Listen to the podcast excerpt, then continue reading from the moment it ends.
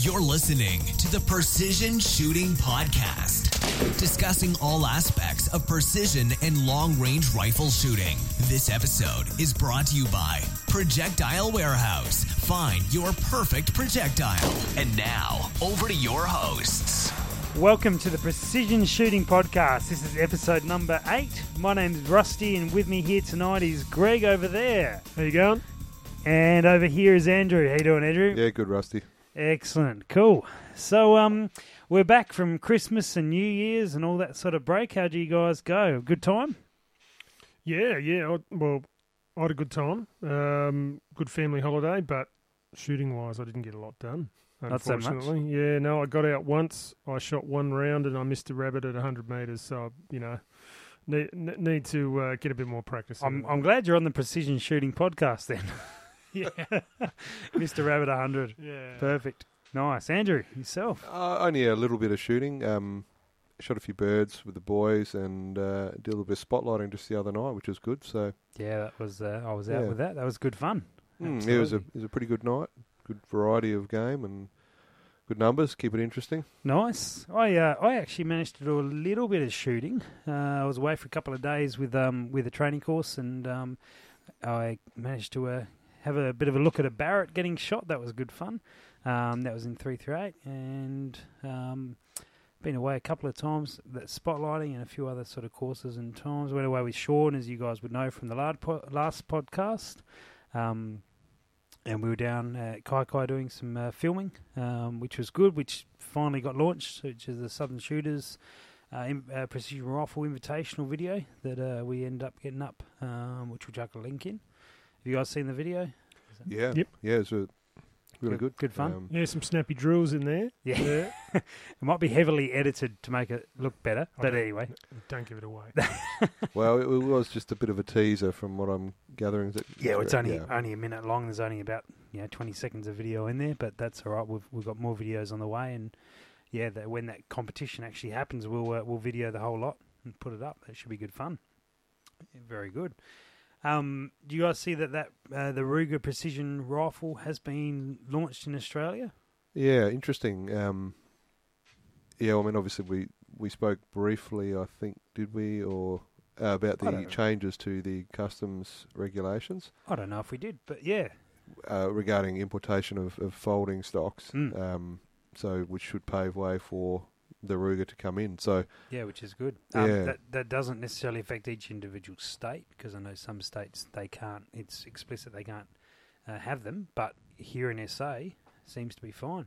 mm, and all all reports coming out of the states are they're they're performing well above their price point, I guess in um, in these sort of competitions we're talking about. So Yeah. be interesting to uh, to get one on hand and, and have a look. Yeah, so for those not aware, it, it came out. It's it's about two thousand dollars, um, which realistically, for what it is, is is pretty good.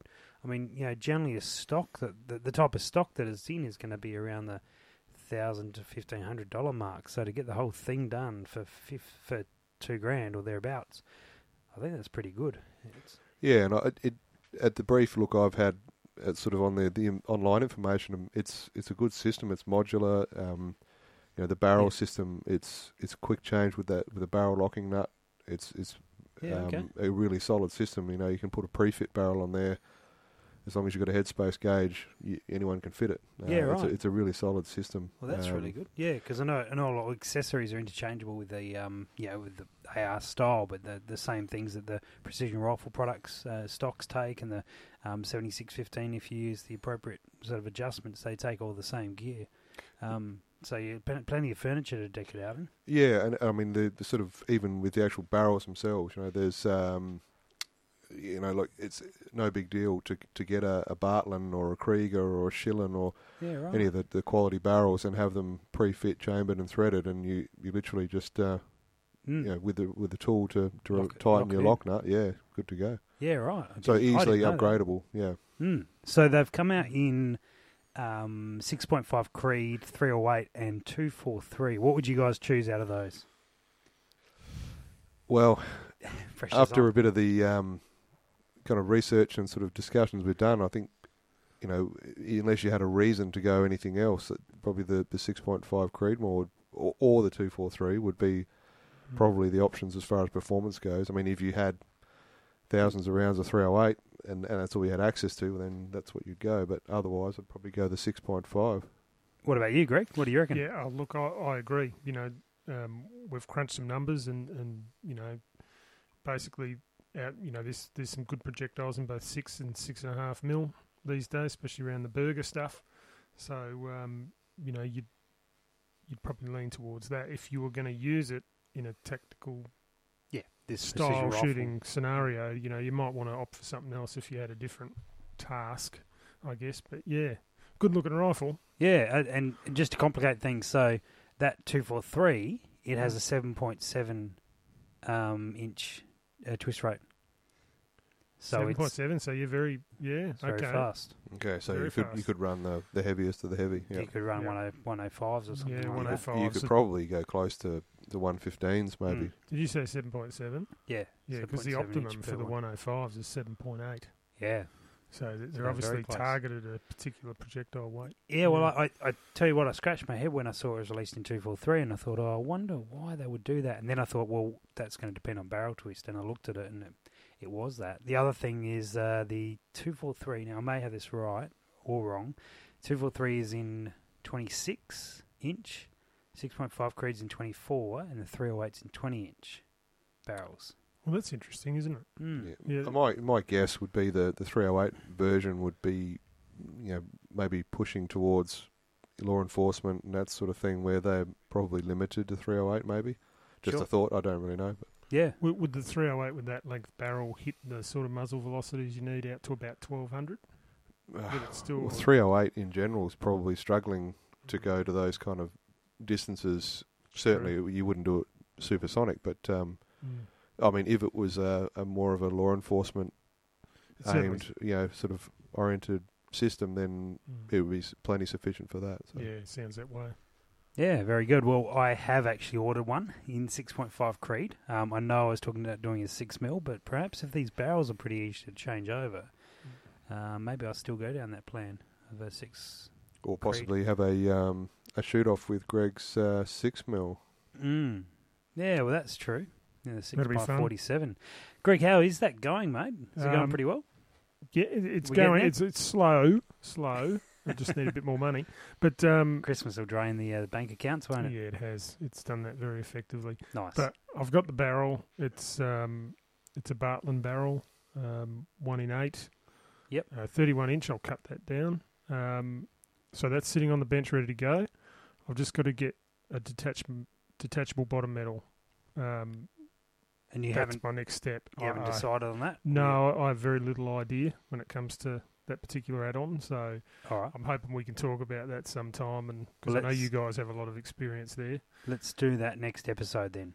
All right. Yeah, I mean, there's I think w- there's a there's a lot of um, lot of options and a lot of you know content for discussion there. So I think maybe we'll sort Yeah. of look at doing a bit of research and, and hit that topic Yeah. So Yeah. And it'd be good. I think it'd be good to even touch on um, wh- whether you go mag fed or whether you stay with, or whether you do internal. I, I think it'd be good to to run that whole sort of gambit of options there. Uh, talk about why you would go one way or the other. Yeah, that'd, that'd be really good. And then from there, I, once I've got a bottom metal and mag identified, I'll probably look to um, get the barrel done Okay. after that. Yep. Because I want to know what my overall length is. I've got Is to going to be for the Yeah, Yeah, so right. I'm getting close, getting close. excellent. Cool. So, have you got a time frame you plan for that to be done, or is that going to be dictated a bit? Well, I've got I've got the money. It's all about money. But, um, And time. yeah, but at the at the moment, I've got the money. Just got to make the decisions on that that bottom metal, and I can sort of go ahead. Has your defiance action rocked up yet? That was my what? Your Oh. defiance action? Did you order it for me? Did you? yeah, I was just waiting for you to was transfer. that was that on your account? I hope. Oh, well, one day, one day, Yeah, one day, mate. one day. Yeah, no, good. So we, we you're not too far off. Yeah, not too far off. Yeah, yeah. So, um, Brilliant. just about getting next step will be um, gunsmith availability and who to pick there, and Mm, um, go from there. good to go. Yeah. Terrific. Now we, we've been away. Well, Andrew, do you have a comment you wanted to make? No, just I, I'm sort of looking forward to, to getting into that um, sort of investigation on the, the bottom metal issue, Greg, because there's um, yeah a lot of a lot of stuff there we can talk about. Yeah, I know when I start to investigate it on the net, you start to get a bit bombarded with what's out there, and so it'll be good to to push that into an episode if we can. Well, perhaps for next episode, um, anyone listening, if you use a bottom metal of some description that would uh, is available to suit a Remington style action, let us know what you're using, uh, the types of mags you're running, and how it's gone for you. Really interested in your feedback. I'm sure Greg would really appreciate any advice. Um, Sure would. Yeah, for, for what we what he could be running on his setup. Um, so hit us up on Facebook or on the website, or drop us an email, and uh, we'll make sure we uh, take on your your feedback and put it to into the next episode. That'd be really good. So while we've been away and Christmas has happened, um, the guys at Precision Rifle Blog have still been updating their website and have pretty much finished the series of what the pros use. Now we've missed a bunch of them. I'm, I'm sure over the next few weeks we'll discuss various parts of them. Um, uh, ju- but just to give you guys a quick idea, um, you got the barrels one there, Greg. Yes, I have. Yeah, so the the latest article they put out, well, it's not the latest. One of the last three they've put out was on barrels um, that were used within the precision rifle um, rifle series, and they basically looked at the top 100 competitors um, and analysed what barrels they were using and basically reported back on all that data. Um, now, I don't know, Andrew, you want to just Well- go through some of the, the sort of top Just just before we go into that one, I I was going to just make mention of the other the other articles they talked about and see which one you guys reckon we perhaps will talk a bit more in depth about, which are more relevant and which we can sort of chat about. It's worthwhile knowing what's there. So if you if people are lis- looking to find out the info, they can go to um, precisionrifleblog.com. Um, but the other ones that they talked about, Yeah, I think um, there, there is a, there's a couple of those ones on there, Sam, that um, there certainly would probably warrant a, a bit more of a discussion than sort of a brief chat. So the obviously the barrels one uh, was the, the the last one that we missed, which was after actions. Um, the rifle chassis and stocks. That's probably worth talking about for a while. Um, not tonight, but in, Yeah, in future episodes. Um, that uh, part of that will probably come into play next week when we do talk about the different bottom metals, because some of them are integral to that. yep, absolutely. I think that, that particular one would, would certainly warrant a, a bit more of a detailed discussion because there's a lot of Yeah, a lot heaps of uh, variety and you know everyone will have the different opinion about that, Mm. so that'd be good. And I know we talked about it um, with, oh, I talked about it with Greg uh, in another episode, but to get a bit more in depth with it would be really worthwhile. Uh, then they talked about the best rifle triggers. Yeah, I think I think the, the trigger one is is probably not going to take up as much time. Um, Hmm. It's a bit more. I mean, triggers they all do the same job.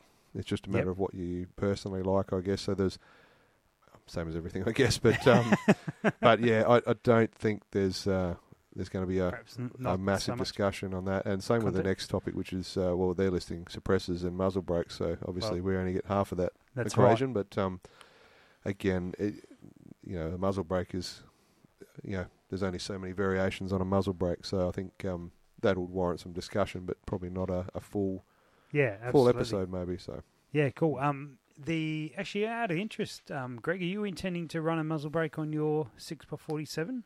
Yeah, I think I will. Yep. I think I will purely just from a follow up point of view. Sure. Um, and maintaining point of aim, like full side picture, pretty much. sight picture, yeah, Yeah. To, to pick up fuller shot. I'm, I'm running first focal plane scope, so I don't want to miss that and, Yeah, no and lose that benefit. So Cool. The one after that was shooting bags, um, which is all the different rests and bags and options. Um, Again, I, I think we could probably probably cover that as part of a, a bit of a conglomerate episode on some of the more Yep. mm, um, general sort of Yeah. stuff. yeah, that, that's an interesting one because They are actually. Yeah, there's a lot of, um, I guess, um, hybrid positions or not non-traditional positions that can be addressed with those bags, and and uh, yeah, for me, I found that really interesting. Yeah, I, I ended up uh, that same day I was out with Sean from STS. We did a video on using a rear bag, uh, which will go up on the Southern Shooters site in a couple of weeks, um, and that was. Um, yeah, it was interesting talking about it because there's there's a lot to it. Yeah, Yeah, absolutely. And the other one that they'd done was the uh, top bullets, brass, primers, and powder. Um, well, that's that's probably about a couple of months worth of episodes. Yeah. I think there's probably uh, there's good discussion on all those individual items Yeah. in that list. So So, Because yeah. per- personally, I haven't read that one, but we used that particular article from last year to do our projectile analysis, didn't we? Um, I think yeah, so you this use is the some of updated the data out. version. So it'd be interesting to see if there's anything worth recrunching. yeah, Although I've be. committed for my project, I'm I'm happy Yeah. with that commitment. But it'd be interesting just to have a look at some of those projectiles and Yeah, well, absolutely. I mean, um, so so if you are looking for that information, precisionrifleblog.com, if you want to go and read up and, and find some information. I think what we'll probably end up doing next week uh, or next time we've committed to uh, to Greg for his uh, for talking about um, bottom metals and, and feeding systems. Um, but perhaps the one after we might talk a little bit about um, stocks, and there'll be one in there about triggers, uh, or there might be one in there where we talk about triggers and bags and, and a little bit of reloading info. Um, and then we'll see where we go from there, I guess. Yeah, absolutely. Yep. If there's topics people want us to cover, uh, let us know through, once again, those same mechanisms Facebook and website and email, anything along those lines. I think as you know as well, if anybody's got anything they'd sort of want us to maybe clarify a little more or go into more detail on that we've already covered, um, you know, let us know for sure. Absolutely, and if people got contributions, because we always love to hear what people think and their ideas, Mm. because um, we're only three blokes in a room. Um, Yeah. Yeah. So there's there's plenty of other people with experience that we'd love to hear from, which would be good. Um, speaking three blokes in the room, we um, we're hoping Dan uh, arrives in the next uh, episode. Um, he's just uh, not been able to make it, schedules conflicts, uh, which is uh, part of the deal. But Dan is definitely still part of the team. And uh, we, we can't wait for you guys to actually meet him. He was here for the first episode, which never made it to air through to some technical complications. So, um, yeah, but I'm sure he will be back soon.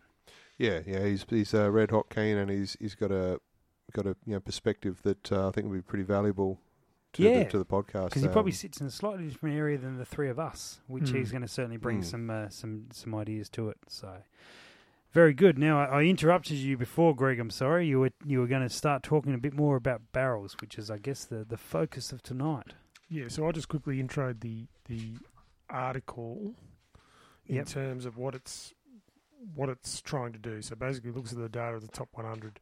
It, it derives all that data into into tables and basically lets people know well what are the top competitors using uh, within their rifles. So um, to start off with, what they've covered is is what are the most popular brands of barrels being used in the by the top 100. So the, the more accomplished competitors of the um, precision rifle series in the US.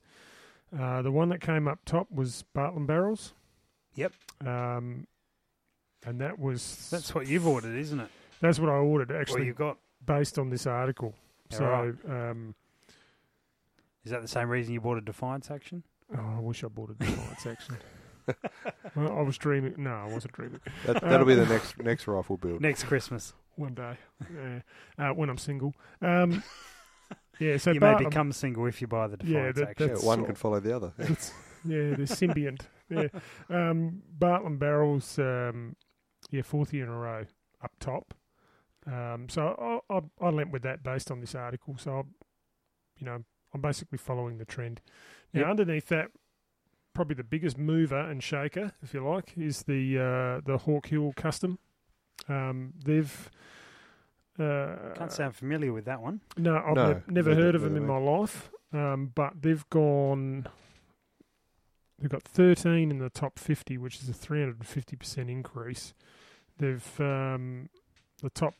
Uh, they got 20 26% of the top 100 Yeah, using right. their barrels. So I don't know. Their their reputation is obviously lifting. Um, People are starting to recognise the brand and starting to buy. So that, that that's a big shifter.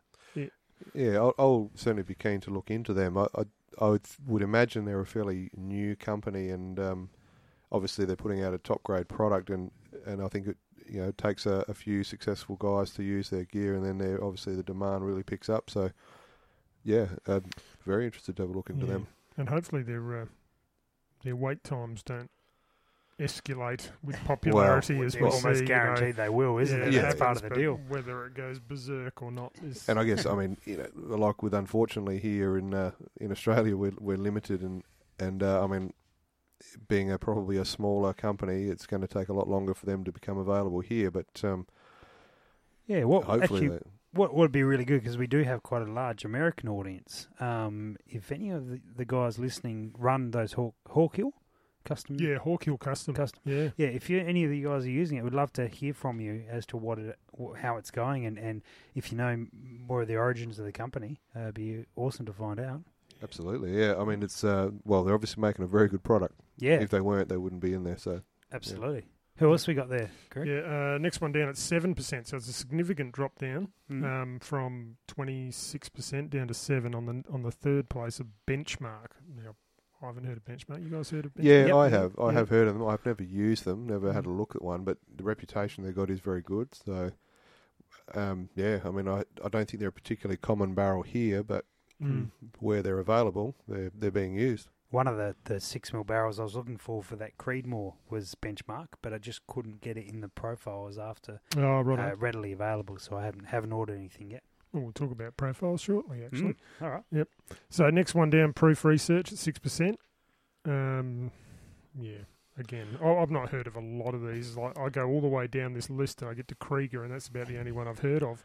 Yeah, But, it's uh, proof. You guys might have heard of a few more. Proof research. I I've heard of them again. Haven't used them. But uh, as far as I'm aware, they're fairly well renowned for carbon wrapped barrels. Yeah, oh, they, yeah, you they mentioned used mentioned that before. Yeah. So they they're using a you know a traditional steel barrel liner, which uh, pretty much a very thin barrel, if you like, wrapped in in a carbon, yeah, carbon fiber of some sort to keep the weight down and, and get your rigidity up. So it's an interesting. It's not Yeah, a it's- not a real new concept. It has been around for a while, um, but they're obviously they're doing it well if they've got it to the stage where their barrels are being you know used successfully. So Yeah. I had Yep. one carbon fibre wrapped barrel, and I don't know if it was because of the barrel. That was on a PWS, which is a 22, so it's a very different thing. But that just never shot for me.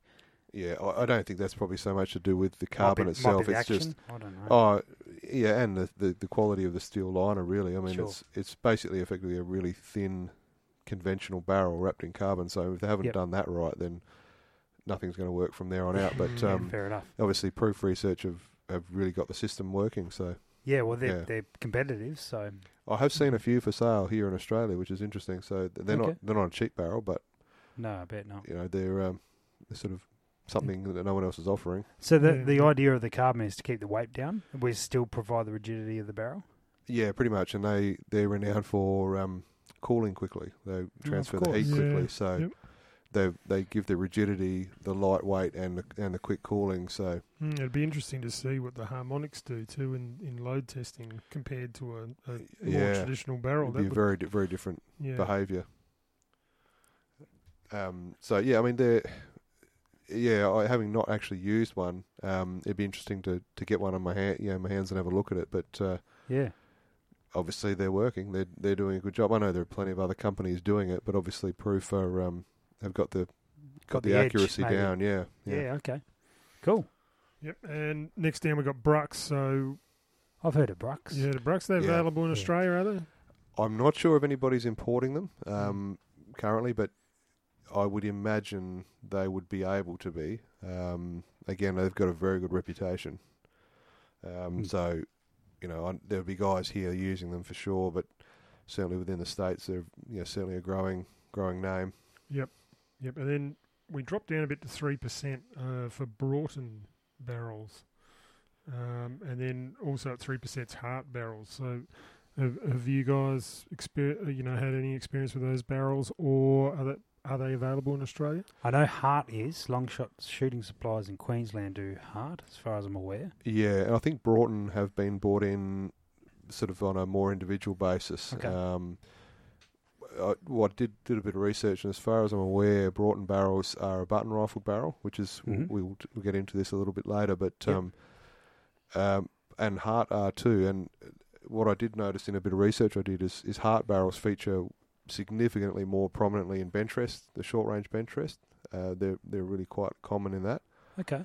Yep. And it's sort of the yeah, just a little sort of thing I noticed that the Hmm. the equipment being used by those guys is somewhat different from the the PRS guys, but they're all uh, obviously requiring maximum accuracy. So hmm. And then well down the list at two percent, you know, again a bit of a surprise, but it was there last year is Krieger. So Krieger's sort of dropping away.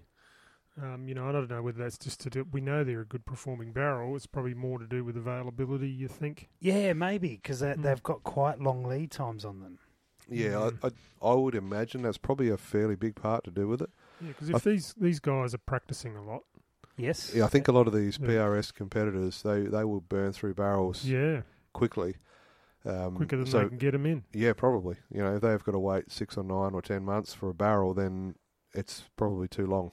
Is that another factor in, in looking at this data? Is that perhaps a number of these guys are sponsored with things like barrels? Is that going to skew you these numbers as to what's actually? I mean, obviously, if they're going to be using, them, they're probably good.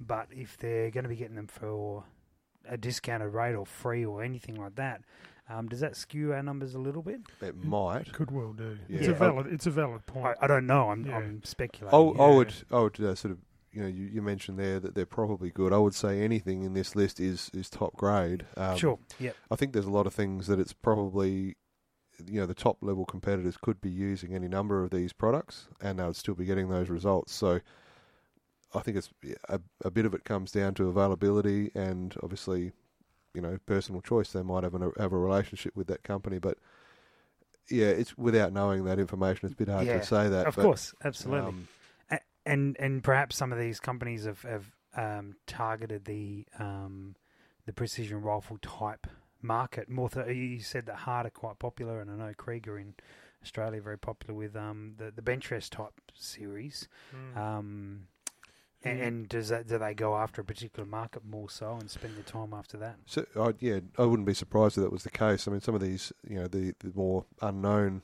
manufacturers, um, you know, the precision rifle series is, is pretty big. And pretty new. yeah. Yeah, as I mean, you look at the, the volume of um, potential customers in particularly the US. I mean, Yeah. you'd be crazy not to, to target that market. And Mm. so they got a product that's good, and why wouldn't you go after it? Mm. And, and so there Mm. may well be commercial arrangements, but they're obviously a you know, good product. Yeah, Yeah, oh, some of no them- doubt. some of the twist rates that they're putting out now too are, are right on the optimum for 105 grain and right on the optimum for 140 grain and 6.5. So Mm. They're I think- starting to really target their twist rates on those optimums. Well, they're targeting. I think the the projectiles that are out now. You know, Mm. we, we spoke about that earlier um, in an earlier episode about your projectile selection. You know, these projectiles are available, so if you can bring out a barrel that will be absolutely optimal for them, Mm. you're, you're more likely to get your business of the, the end user. So yeah, Yeah, but it's it's funny because in Benchrest they run six mils uh, commonly as well, but they run a very different twist rate because they're running a very different projectile. So obviously the guys are going to be marketing for the different yeah, different types of uh, task. very different. Task Mm. specific. Yeah. Yeah. Mm. So that's that doesn't necessarily uh, mean mean that they're uh, better or worse. They're they're certainly obviously all very good quality barrels. Mm. So you mentioned before, Andrew, there's two or probably actually three types of different manufacturing processes for the barrels. I know we've mentioned this before in podcasts, but probably not a bad topic to cover again. Yeah, I guess the, the two main types of barrel that we're going to you know find, I guess, will be uh, cut rifled and button rifled. Mhm. The main difference is uh, button rifled use a, a carbide, usually a carbide button. It's either pushed or pulled through the barrel to cut and for, or to form the rifling. Yep. Um, whereas cut rifled uses a, a cutting head which actually cuts each groove at a time, and it, it only take very very small cuts. Um, so two different manufacturing methods to, to produce a barrel, um, and the majority I, I, from from what I've looked at the, the list on the the PRS um, equipment, the Yep. majority of them are cut rifled, Right? but there are some button rifled in there. So I I think that um, it's one of those sort of pieces of equipment that if it's made well, it doesn't really matter. So there's not a huge advantage. Is cut rifling easier? Is that why we see more people go towards that, or more manufacturers go towards that? Probably not, actually. It's probably a harder process. It's a longer process uh, Yep. to produce the barrel. It's certainly more intensive as far as, you know, they take many, many passes through a cutting tool to, to produce that barrel. Okay. Um, I guess some of the advantages of, of that system are they can basically uh, alter the, the, the pitch or the, you know, the, uh, the rifling to suit whatever they want. It's, it's not set by a tool. They can, if they want to make a, a one in eight point two five twist, they can do that. Um, or if they want to make, yep. yeah, it's a lot more variable Whereas the button that's decided by the tool head. by the button itself. Yeah, um, and it's there is is reputed to be a, a longer lasting barrel, like a longer barrel life when you're cut rifling. Yes. Um, I'm not really sure why that is, but certainly Krieger barrels are renowned for being a long life barrel. and they're a cut Yeah, rifle. yes, they are. Yeah. Um, so I, I don't really, I haven't heard it explain why that would be the case, Hmm. but it's it seems to be. But I haven't noticed Certainly it be interesting- personally. Yeah, interesting to find out Hmm. uh, if that's Mm. the case. Uh, So who, who's you, it's not 50-50 cut and button. It seems to be more cut. It seems to be more cut, um, but I I would think that's probably due to the fact that uh, people can get the twist rates they want with a cut rifled barrel, Yeah, Uh, easier. and I think a lot of the uh, button rifled manufacturers don't necessarily offer that real optimal twist rate. So, Hmm. you know, if you if you had a, a barrel that was or a projectile that you were going to run and you needed a one in seven point seven five, you can get that. Yeah, uh, with a, with a cut rifled barrel, easily. certainly a lot easier than a, a button rifled system. Yeah. Yeah, very good. Um, and the other, the third option is the is the hammer forged barrel, which um, is a f- interesting enough what the Ruger precision rifle is going to be running. Now they're generally done that way because it's cheaper or quicker. Both, um, yeah. It's it's a quicker manufacturing method, um, so obviously it's faster, it's cheaper to do. Yep. Um, you don't normally see uh, hammer forged barrels in, in your match grade barrels. No, Uh, not normally. they normally produce a very smooth barrel, so they're not going to foul a lot. But I think uh, you know dimensional accuracy is probably not as good as some of the other methods. However, as you said, uh, Ruger have used it on their precision rifle, and results are, are good so far. Well, I guess that they've had to keep the price down some way, haven't they? So, so that's certainly an aspect of it. But if the results are doing well, they're they're not seeing those really high end, uh, top precision results from them, but they're certainly doing getting the job done. Well, that's right. I mean, I sort of read some reviews where the where guys are getting you know around the half MOA mark out of these factory guns. Now, I think we touched on it on a previous podcast about the difference between a you know sort of a a quarter MOA gun and a half MOA gun. It, in practical terms, Yeah, it's not a, a huge factor. There's there's other factors that are way more important. Absolutely. So, uh, yeah, I mean, there are other companies that do it. You know, Lithgow, I believe, are using that method. Yeah, I reckon on the new uh, on they have on their rimfires, and they traditionally have, and so I expect them to be using that on their their centerfires. And I, I'd be interested to see how those Lithgows go, and particularly in this longer range market, because they're an excellent gun. They, they certainly seem to be. 22s perform very well. Yeah, well, I would imagine the centerfires should do well too. And Hmm. um, I mean, there's other companies that do it as well. Like Steyr is a is a company that I believe hammer Yep. forges all their barrels, uh, and some of their rifles are really top grade. So Yeah, they do work very well. Yeah, shoot Mm. very well. Mm. So eh, obviously, cutting and button is the uh, the primary sort of preferred options, but um, it's it seems to be that the, the majority of barrel manufacturers that sell barrels as component items Do it that uh, way. It, yeah, it's. Yeah. I mean, a lot of I don't think a lot, but a number of manufacturers that manufacture firearms do it, do it. but they don't offer their barrels as component items for sale. So. Mm. Yeah, okay. Uh, And I've got, I've um, your experience, I guess we'll see. But uh, I've got button and cut barrels, and I honestly couldn't really tell the difference um, in terms of how they performed. I couldn't, wouldn't know if I didn't didn't know already. Yeah, I think it's one of those things that you know to say determine barrel life one over the other, you'd need to perform a really controlled test. Uh, there's so many other factors: the different powders, different primers, Mm. how hot you're running your loads The, determines your barrel life more than mm, expensive. I mean, the only person who could afford that test like that's probably Greg, really. Yeah. Easily. easily. So you're going to give us the results next week, Greg? or- Cha-ching. Yep. Um, so we've uh, that's the different types of manufacturing, and we've we've talked a reasonable about twist rates. I know we, we covered a fair bit of that in another episode. The other one you've got there, Greg, is the profiles. Yeah, so Rusty, the other part of the the, the article is that they've got all the profiles from the top 100 Mhm. of the, the actual profile of the barrels and and um, listed them in popularity order basically, and also overlaid what positions they finished in.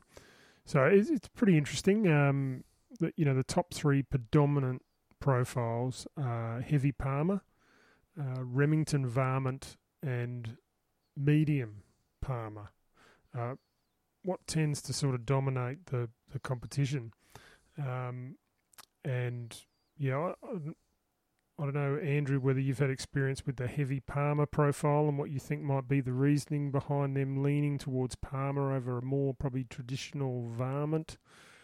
Well, I, I think it's there's probably a number of reasons that the Palmer contours generally have a bit more weight, a bit more sort of mass around the, the chamber end than a standard Rem varmint, for example. Um, so obviously it's going to heat up slower than a you know the lighter contoured Remington varmint. Having said that, to me, what was I guess interesting from these results is there wasn't a lot of really heavy barrels in there. Um, which in comparison to say you know F class where they do have weight limits, but they're they're reasonably high weight limits, and uh, you know bench rest shooting where they want to have as much weight as they can in the barrel. The the PRS competitors are generally using a lot lighter contours. You know they've got to move with their guns, so Mm-hmm. I think um, the, the actual contours that are being used is probably not a massively influential uh, factor. Yeah. But it is interesting to see that it's really it, it's not limited to, but the majority of competitors are using a fairly similar weight barrel. Yeah, and it, and although, like as as as you say, there's probably not going to influence accuracy all that much, but it may influence the balance of the gun in terms of having weight further rearward towards the action, balance their rifle for easier manipulation as they change positions and all this sort of thing. Uh, do you think that comes into play with it?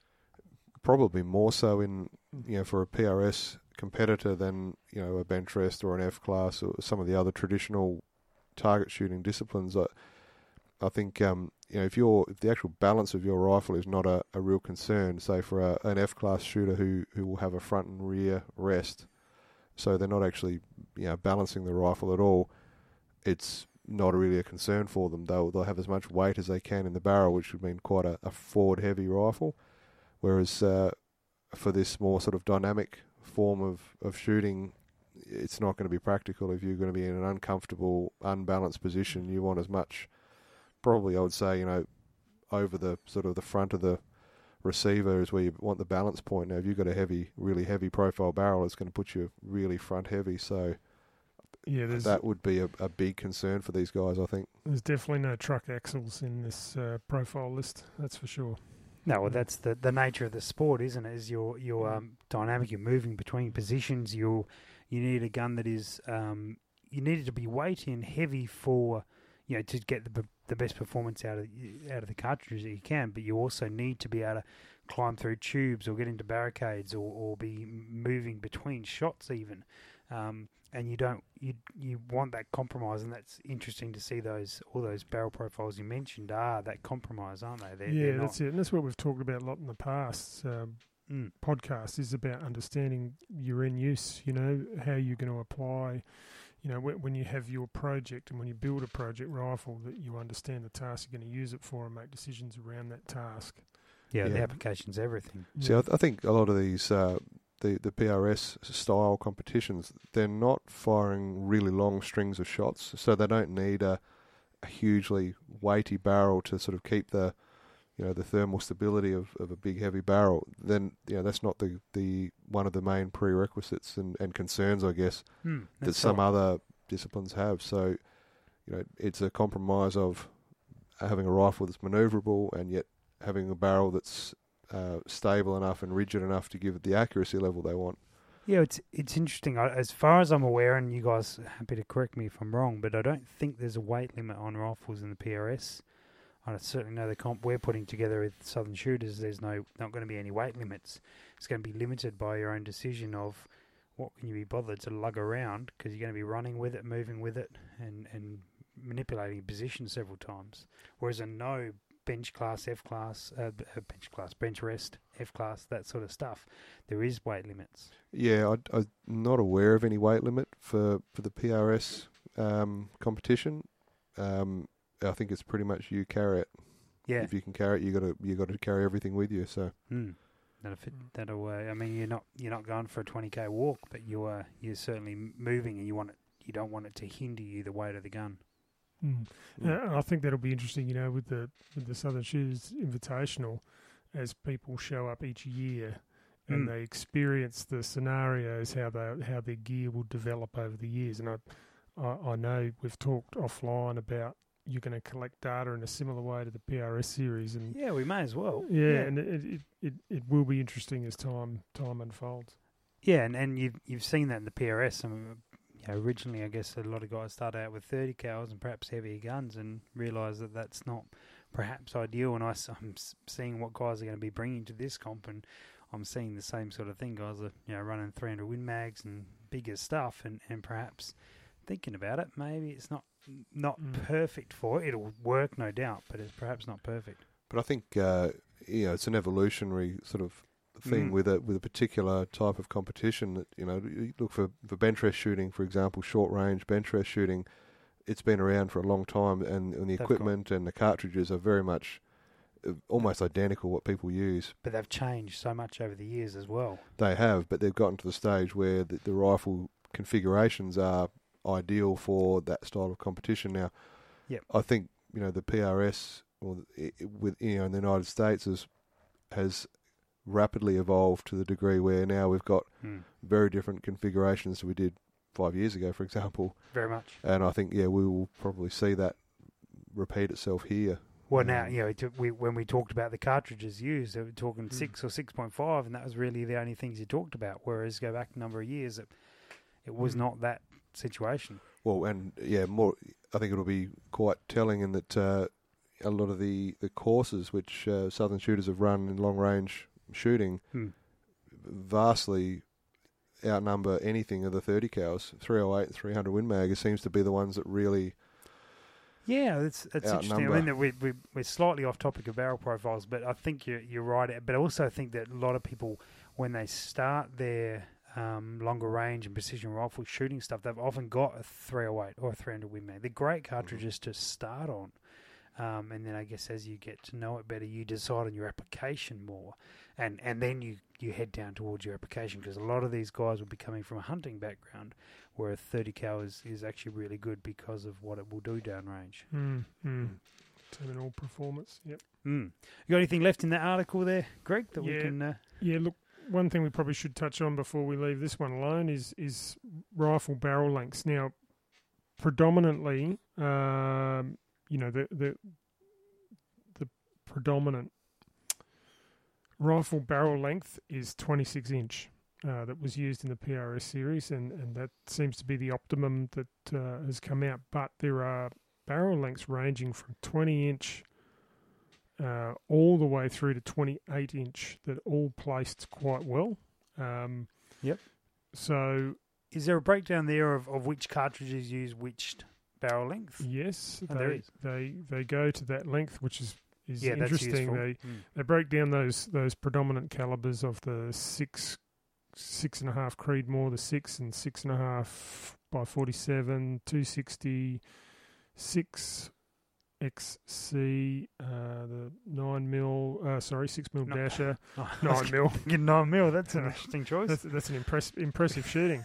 Um, six mil super LR, and then it breaks down to you know what lengths were used within those calibers. So Mhm.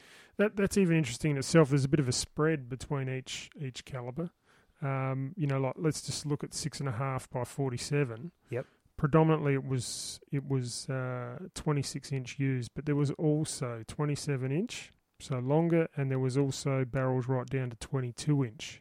Mhm. So it's just interesting. You know, it makes me think. You know, why do the what's the rationale behind each of these barrel cho- barrel length choices in terms of are they hitting their muzzle velocities that they're looking for and all those sorts of things. Um, yeah, I, I think Greg, it's it's interesting to see. I mean, with certain calibers, uh, well, yeah, bore sizes and cartridge sizes, there's there's a barrel length that will give you optimal performance. I mean, you can run a, a shorter barrel and get very good accuracy, but you, you will lose out a little bit of velocity. So I think some of these cartridges now, the the competitors have, uh, I guess, perfected the, the system enough now. They know, you know, to get optimal performance, you can get, you know, go to evidently a 26 inch barrel, and you, you will get more. If you went to a 30 inch barrel, you will get a little bit more, but it's always a, a give and take. Yeah, yeah. you know, you you lose out in maneuverability and rigidity. So Wait.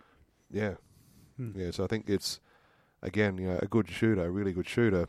Will still shoot well with a shorter barrel, but you know a little bit less velocity, so they get not as good ballistics, and so they've got to be a bit more spot on with their their wind and, and everything like that. So yeah, it's it's obviously these guys have, have found that that barrel length is uh, for these particular cartridges. You know, if you were to go with something a, a lot bigger capacity, for example, you that would change, but um, it's it's working.